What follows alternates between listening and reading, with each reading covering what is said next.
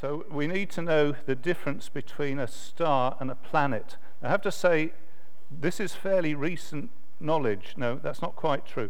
How it works is fairly recent. Knowing how it works is fairly recent. The ancients knew that there was a difference between stars and planets because you can see them being different. Does any, boy, uh, any of the boys and girls know what's the difference between a star and a planet? Yes, sir.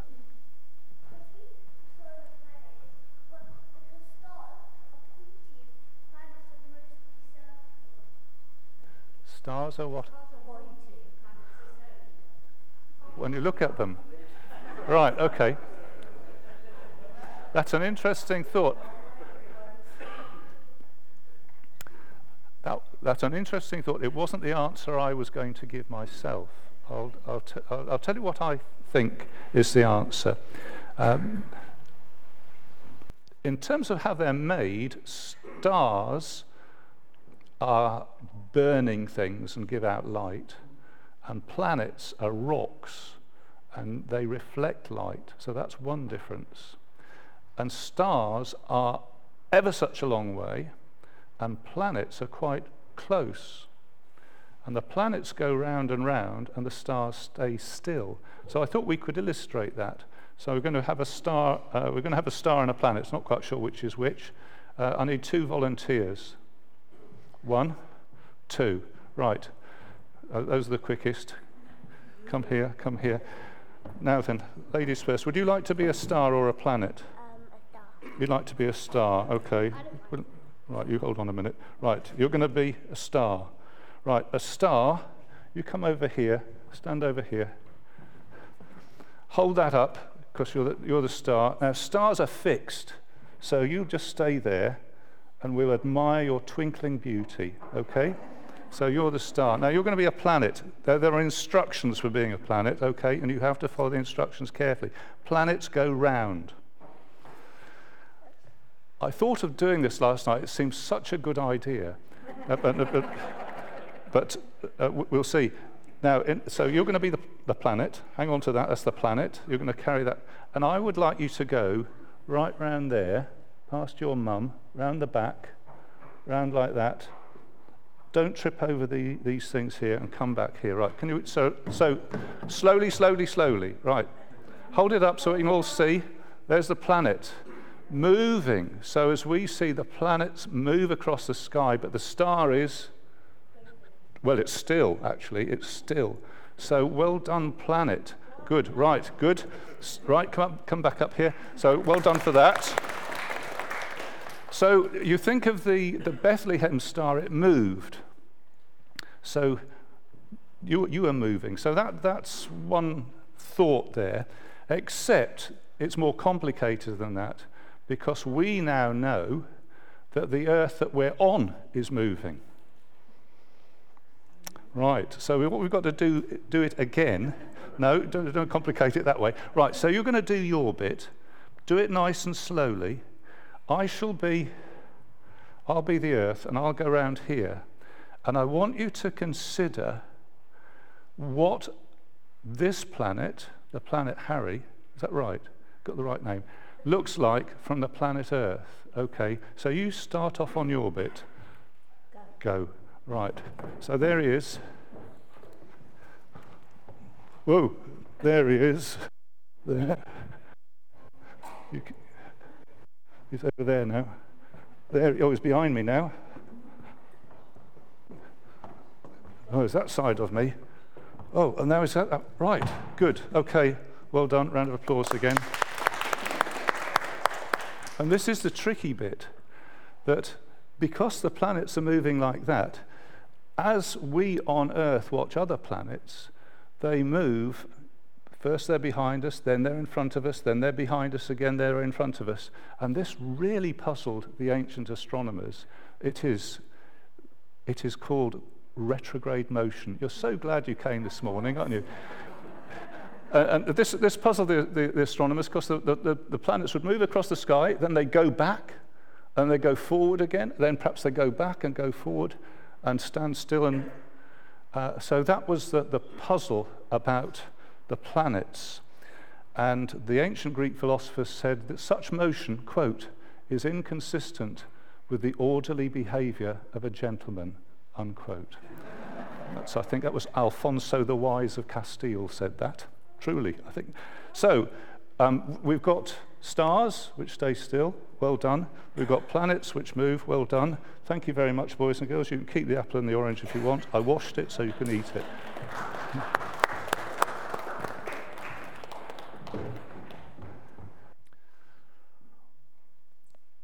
We're going to think for a few minutes then about the Star of Bethlehem.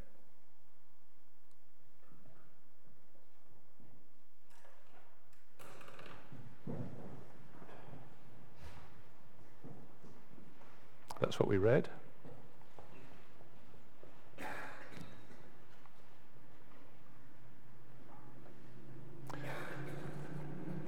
Let's pray as we come to think together. Help us, Lord, to hear your voice and to think your thoughts as we consider together. Thank you for the great events that we have before us. We pray in Jesus' name. Amen. Amen. Well, I thought we'd look at the, the Star of Bethlehem. I thought we'd do something a little bit different. But then you might say, haven't you forgotten you did exactly the same thing last year? I can't remember what I did last year, actually, but I don't think it was the star. Uh, what I, my, my, my aim is to, to have four observations and then four sort of applications from this. And I'll try to, uh, to keep it moving along. So, what, what do we think about this star? So, oh, let's look at the meaning of the Star of Bethlehem. They call it the Star of Bethlehem, although obviously it moved, so it wasn't just in one place, was it? So, uh, four sort of observations. Uh, number one, it was a cosmic event. So, it's a big event. Uh, it was a big event, although I have to say it was also rather hidden in that most of us would not notice if there was a new star, would we? It would be there but most of us would say, I don't even know which stars are which now, let alone which is a new one. So it's, it's interestingly, it's, it's cosmic, but it's also rather hidden. It's, but it's cosmic in the sense it's not like um, a tarot card thing, you know? Somebody turns a tarot card and says, oh, oh, oh, strange and significant. That's very private and very small scale, isn't it? Or in, uh, in Maria's family, it used to be the tradition that you would read tea leaves. So when you'd finished your cup of tea, you turn the tea over and, and find significance in the tea leaves. Well, that's pretty small scale stuff, isn't it? But a star is cosmic. So we could, uh, we could draw this uh, at least. It, it's a big thing. Uh, it's not just a private thing, although it is somewhat hidden.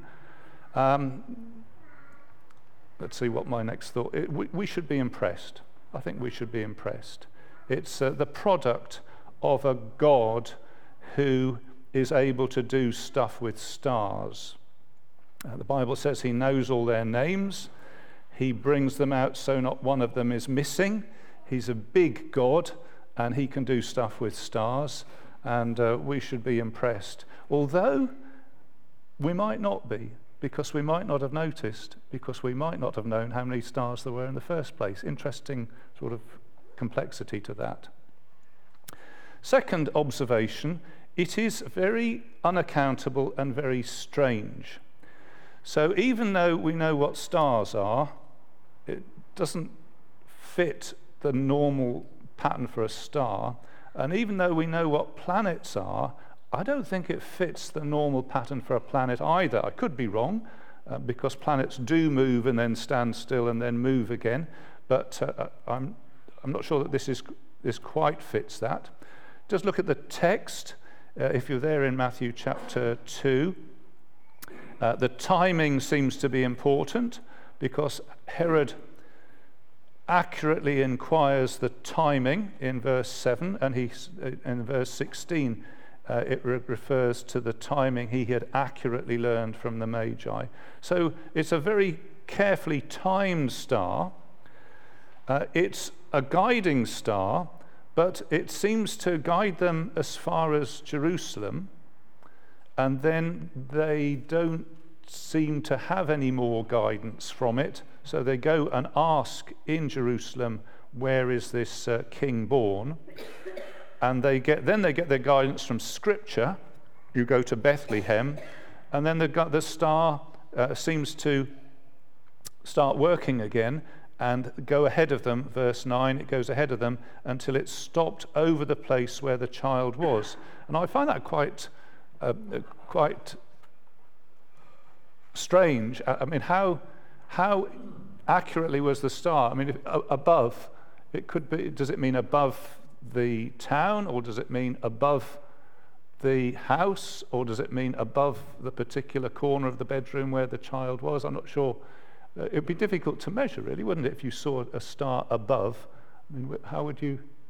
But anyway, it says that it was above. So it, I think there's something very strange and unaccountable about this star. It uh, alerts them to the fact of the King of the Jews. They go to the capital city and thus to the center of Jewish opinion and to the place where they can get access to the scriptures. And then uh, they're guided to Bethlehem. And I think it, it fits no known natural occurrence, although there have been very many well meaning attempts to harmonize with natural phenomena. And it's a very strange supernatural occurrence. Um, I can't think of any other example in the Bible of anything quite like this at all. So it's unaccountable and strange. It gives exact timing, it guides, stops guiding, and then guides again very accurately. It fits no known phenomenon, and it doesn't fit with any previous supernatural phenomena.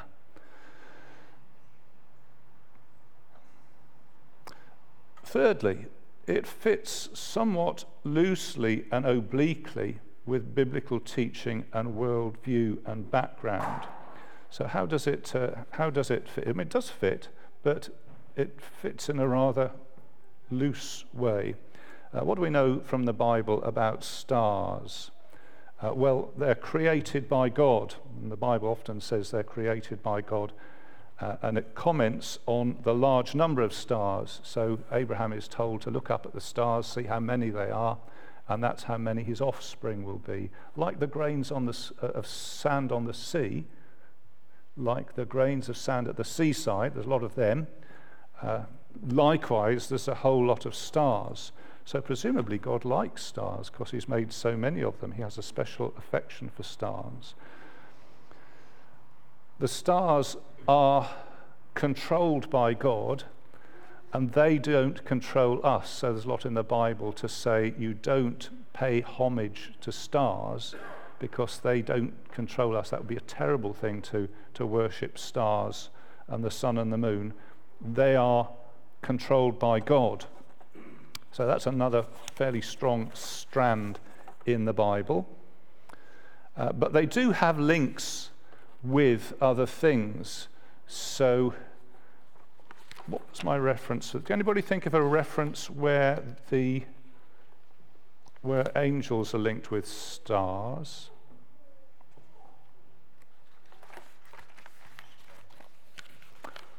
I saw Lucifer fall. Yes, like a falling star. I've got Job 38 7. The morning stars sang together, and the sons of God shouted for joy. There's a link between morning stars and the sons of God. That's the angels. There's not many of these references. Um, people, link between stars and people.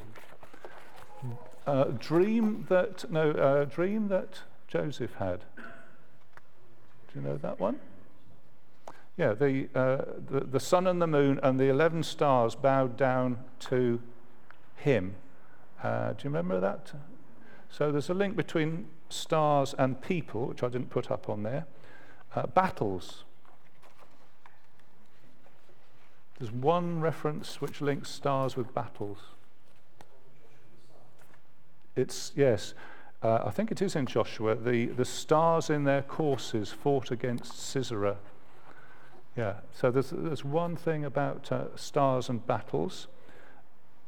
Uh, Jesus and stars. And it, there's some links between Jesus and stars. It's, it's a very rare, you, would have to know your Bible quite well to, to pick up on these. He holds the seven stars in his hand, so that's the churches. Yes, thank you for that. Yeah. The, mor- the bright and morning star, yes, that's a, a, revelation thing. And the day star in your heart shall uh, appear, I think is in Peter. Uh, so a few references to Jesus being like a star, like the morning star. Morning star is, Tim will correct me on this, planet Venus, isn't it? The morning star. Uh, so you see, it's because of this motion of the, of the planets, and sometimes Venus is just uh, rising just before dawn. Sometimes Venus is setting after night has fallen. In case Venus is also the evening star. But uh, occasionally the Bible picks up on the morning star and disasters, the links between disasters and stars. Revelation, yes, the, uh, the idea that when disaster strikes, either you can't see the stars, they become darkened in the sky, or they fall from heaven, uh, which I presume is a sort of amplification of the same thought. So there's not a lot to fit this in with. Do you see what I mean? The, the, the, the Matthew thing doesn't fit in with lots of other things. And the one, the nearest fit is Numbers 24 17. I put 24 7 there, but I meant 24 17. And if you have a Bible and you know where to look, you might like to check this up. This is quite an obscure prophecy in a corner of the Bible. It's a, a prophecy by Balaam, who was a mischievous uh, and disreputable prophet who was hired to prophesy bad things, but God overruled and he ended up saying things he didn't really intend to say. And in Numbers 24:17, it says, I see him, but not now. I behold him, but not near. A star will come out of Jacob, a scepter will rise out of Israel. Did I write this down? Yeah, this is the, the Greek translation, which is slightly different. I point to him, but not now. I bless him, he draws not near. A star shall rise out of Jacob, a man shall spring out of Israel. Slightly different translation. That's the Greek translation. That's the nearest, the nearest thing we get to a prophecy of a king and a star. Yeah? Does that make sense? 24, Numbers 24, 17, a star shall rise out of Jacob. And then the parallel, a man shall spring out of Israel. It's a, it's a king as it's referring to. So uh, I, I, say, in terms of the Bible, it fits fairly obliquely with the Bible worldview. There's not a lot about uh, stars and kings. Just it's fairly rare, and just that one particular prophecy. So it's still all fairly mysterious, but I'll tell you this last one if I can press the right button. The, the thing that it does fit with is the Magi. They're totally at home with this. Have you noticed this? That we're, we're thinking, how does this fit with us? We're not supposed to have too much to do with stars. We're not supposed to do horoscopes. All, it's all a bit dodgy. But the one people who are totally comfortable with, with this are the Magi. So they were looking. Good for them. Uh, they were looking. They had it quite clear. A star like that means a king. They had uh, no, no problem with that. And a star like that means the king of the Jews. And we know about the Jews, we know where they live, we know where their capital city is, so we're going to go to their capital city. And the, the Magi, these are the people that are totally at home with this. Uh, they've seen it, they understand what it means, and uh, they're, they're, they're the ones who are on the ball with it. And who are the Magi? Well, they're foreigners, they're outsiders, they're clearly not paid up Jews, they've come a long way away. They are seekers. They are, aren't they? They when this happens, they don't say, oh, we're having nothing to do with that. They say, this is really something we want to follow up on. We've seen his star. He's the king of the Jews. We're going to seek him. We're going to go and fight him. And they are open quite rare to find people who are open to the king of the Jews, but these people are open, aren't they? Tell us more. They go to, they go to King Herod and they say, uh, you know, we're up for this. We want to worship him. Uh, just, just show us where he is. And then when the scriptures are, uh, are explained to them, they say, Whoa, great, off we go, Bethlehem then. And they're open to these things. They're perhaps a little too open because Herod had said to them, Report back to me so that I may worship him. and they're up for that as well. Yeah, sure, yeah, we'll come back to you. No problem. And God has to sort of close down their openness at that point, say it's not a good idea. Uh, and they're blessed, aren't they? They have this privilege of seeing the Christ.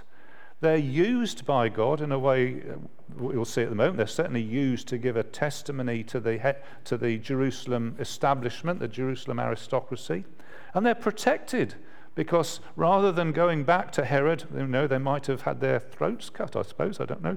But a bit dodgy to go back to Herod. God gives, sends them a dream and says, Don't go back that, go, go another way. So this is the people that it fits with. And it's strange, isn't it? Because we're reading the Bible and saying we're a bit uncomfortable with this, but they're totally at home with it. And I, I think of foreigners who sort of come into the Bible totally at home and then we'd never see anything on with them again. I mean, Melchizedek, Bible scholars know about Melchizedek. He's a king in the Old Testament. He sort of zaps onto the scene, does some stuff, disappears, and he only comes up later in the Bible when people say, actually, that's like Jesus. And I think about the Queen of Sheba, because she comes from a long way away, seeking, open, wanting to appreciate and worship, and then she disappears again. Jesus mentions her. He says she did really well. The Queen of the South will rise up in judgment against this generation because she, what does it say? She worshipped and, and people, these other people who ought to know are so skeptical. So uh, I think these wise men are a little bit like that, like that. Now, why on earth did it do that?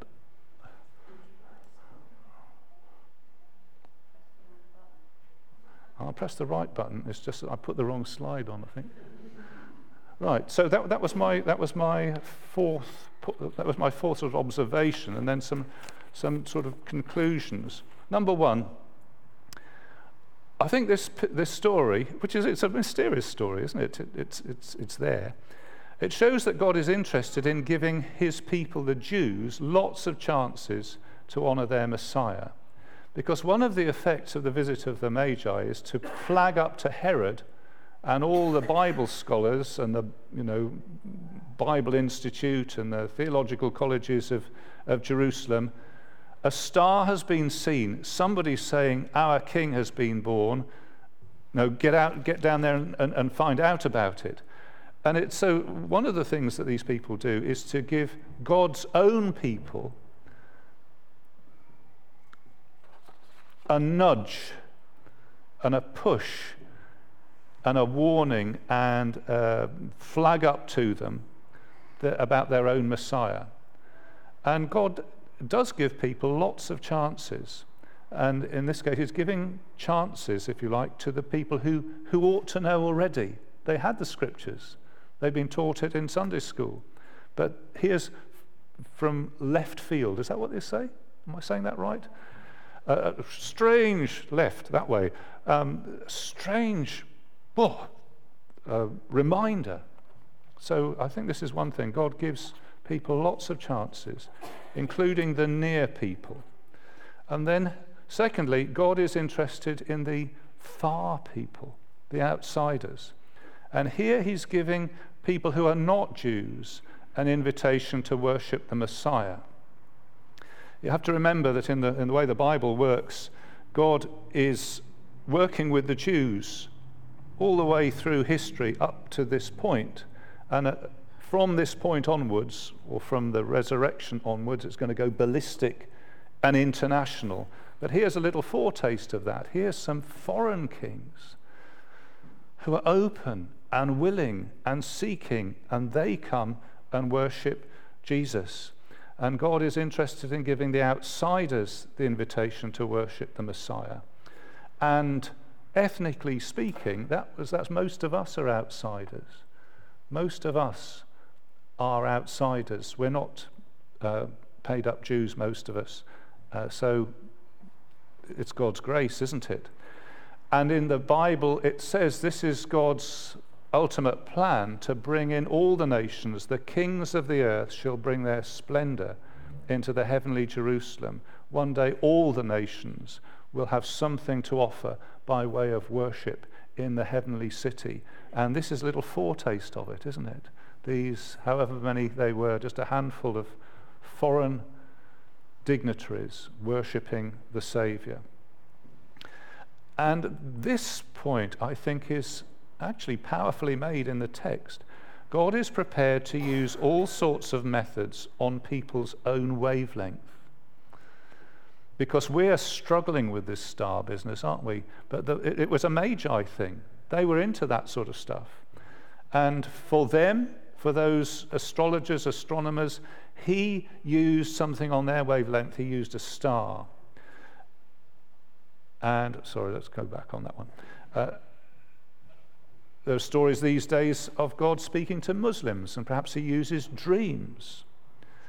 Um, and I don't know how God has spoken to you. Perhaps you're a feeling person and you came to be convinced of Christianity by powerful feelings. Or perhaps you're a thinking person and you came to be uh, convinced of Christianity because you thought it through and Christianity seemed to be the most coherent intellectual worldview. God deals with people on their own wavelength, and maybe He's dealing with you today.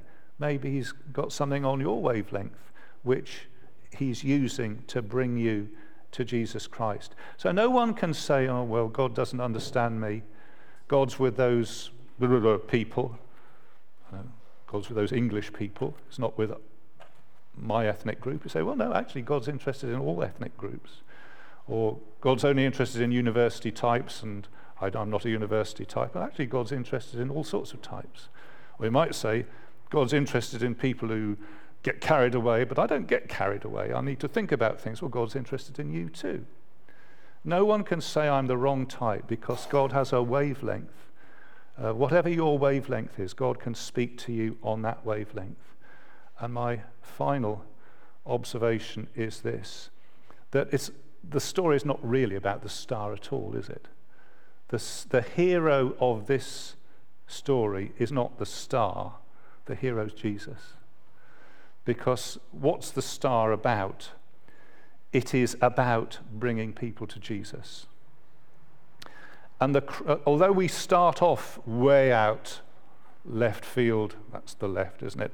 Although we start, what we, we bring, we're brought to the the real standard center, which is the Christ of Scripture. So the Christ that, is, that, pe- that he brings people to is not a Christ simply of dreams or a Christ of strangeness or a Christ of one offs or a Christ of private inventions, but the Christ, the real Christ, the Christ of Scripture. And he brings people to worship him. And that is where I'd like to leave us, worshipping Jesus Christ. That's where the story it, it starts off way out, but it ends up with the worship of Jesus. And Christians are called to live as worshippers of Jesus. Today's a good day to worship Jesus. Every day is a good day to worship Jesus. 2014 was a good year to worship Jesus. 2015 will be another good year to worship Jesus, to live for Him every day. And, uh, dear listener, I hope that that would include you. Let's sing together. And we're going to sing number 387.